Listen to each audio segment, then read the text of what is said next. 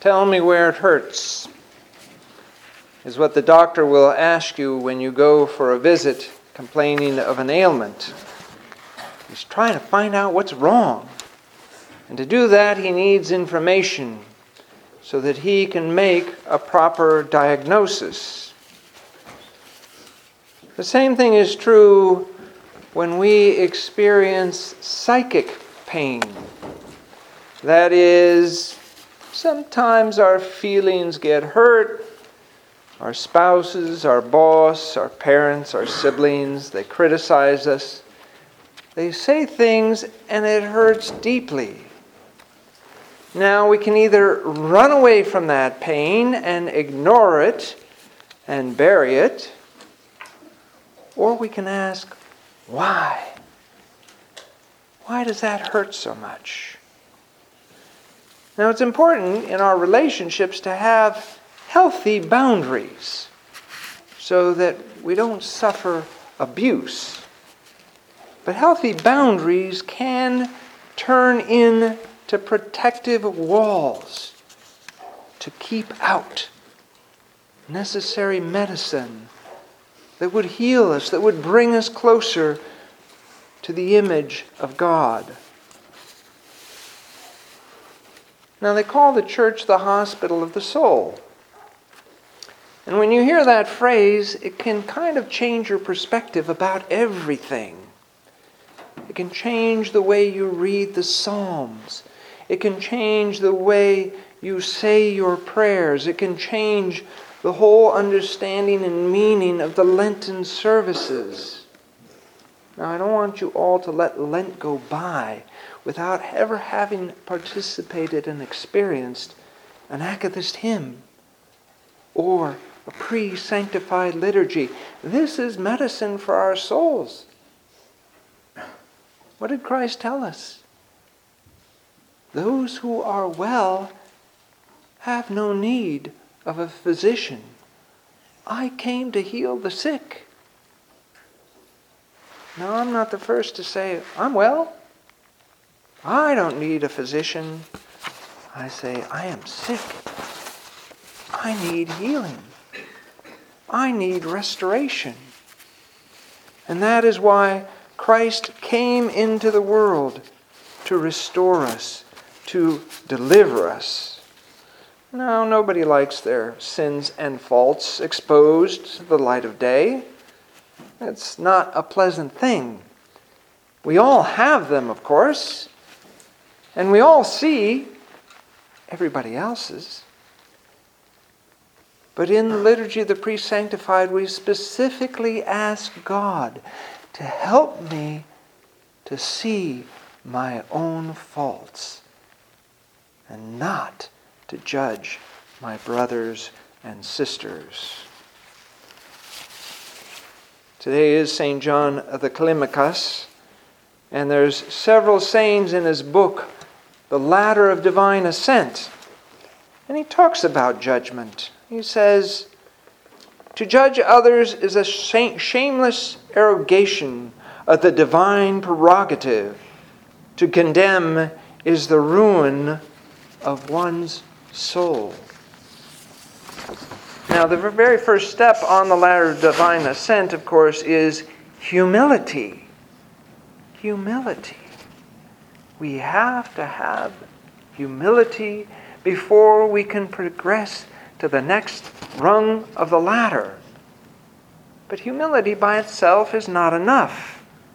He writes, An angel fell from heaven without any other passion except pride. And so we may ask whether it is possible to ascend to heaven by humility alone without any of the other virtues. It's all our aim to please God, to serve God, to continue on this journey of wholeness. He has come into the world to redeem us, to save us, not to condemn us or to judge us. But He's also come to heal us. And the pain that we experience is a signal that something's wrong. Now, in that process of doing God's will, St. John tells us in all your undertakings and in every way of life, whether you are living in obedience or are not submitting your work to anyone, whether in outward or in spiritual matters, let it be your rule and practice to you ask yourself, Am I really doing this in accordance with God's will? Now, I know some of you are Seinfeld fans. He has a program that ended 15 years ago, but a lot of people still watch it every night, including me. But it dawned on me what's that show really about? Of course, they say it's about nothing. Nothing ever happens. It's a show about nothing. But actually, it's a show about hell. What happens when you take God out of the picture? You get four individuals who are so selfish and self centered and self indulgent we just laugh at their stupidity. At the very end of the series of the show, they show that they go on trial for this, for being so ridiculous and self centered. And they are found guilty and they go to prison. And what do they do in prison? The very same thing. It's as if they didn't learn anything. One time I had the audacity to accept the invitation of Father Anthony Coniaris to preach at an Akathist hymn on a Friday. Being bold and brash and young and thinking I knew everything, I said, I'd be happy to. Little did I know. But I did say one thing that was profound. And it wasn't mine. God showed me that He reveals enough of ourselves to us to keep us humble, but not so much that we would be destroyed or discouraged. There's enough to really crush us. And when we do see ourselves as others see us, it can be painful. And we can get discouraged, and discouragement can lead to depression and take away all our energy and all our will to go on. And that's why there is so much emotional suffering in the world today, and that's why people take so many pills to relieve the pain and the suffering. But as we said last week, God has called us from glory to glory. That is, He describes our state as being in Christ as glorious. Doesn't mean we're perfect. It means we have to be on the road.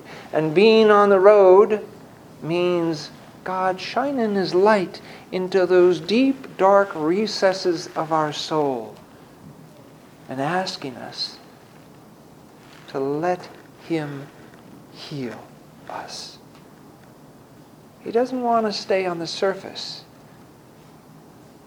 but He's not going to knock down your door. He wants you to open it and let Him search you out so that you can be truly humble and ascend the ladder. St. John ends step 26 with this quote All creatures have received from the Creator their order of being and their beginning, and some their consummation too. But the end of virtue is endless. For the psalmist says, Of all, of all perfection I have seen the end, but thy commandment is exceeding spacious and endless. If some good ascetics go from the strength of action to the strength of divine vision, and if love never fails, and if the Lord will guard the coming in of your fear and the going out of your love, then the end of love will be truly endless. We shall never cease to advance in it, either in the present or in the future life, continually adding light to light. And however strange what I have said may seem to many, nevertheless it shall be said. According to the testimonies we have given, I would say, Blessed Father, even the spiritual bless, spiritual beings, i.e., the angels, do not lack progress. On the contrary, they ever add glory to glory and knowledge to knowledge. Yesterday, Father Christos gave a beautiful presentation at the marriage seminar in Atlanta. And he was talking about what marriage means. He says it's salvation. God has given each of us to each other for our salvation. And what happens in the marriage relationship is we're joined by the Holy Spirit and we become like the Holy Trinity in communion one with another, and we share love with one another. But when we do that, we also make ourselves vulnerable. And it means we can hurt each other if we're not careful. But we don't want to fall into the other extreme of being blind and in denial. The Holy Spirit is the agent to draw us together, to help us continue to grow in love.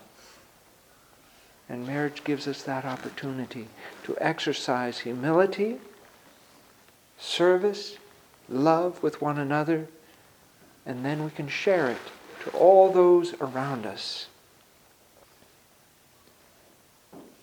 So, on this, the fourth Sunday of Lent, as we progress to Christ's crucifixion and his resurrection,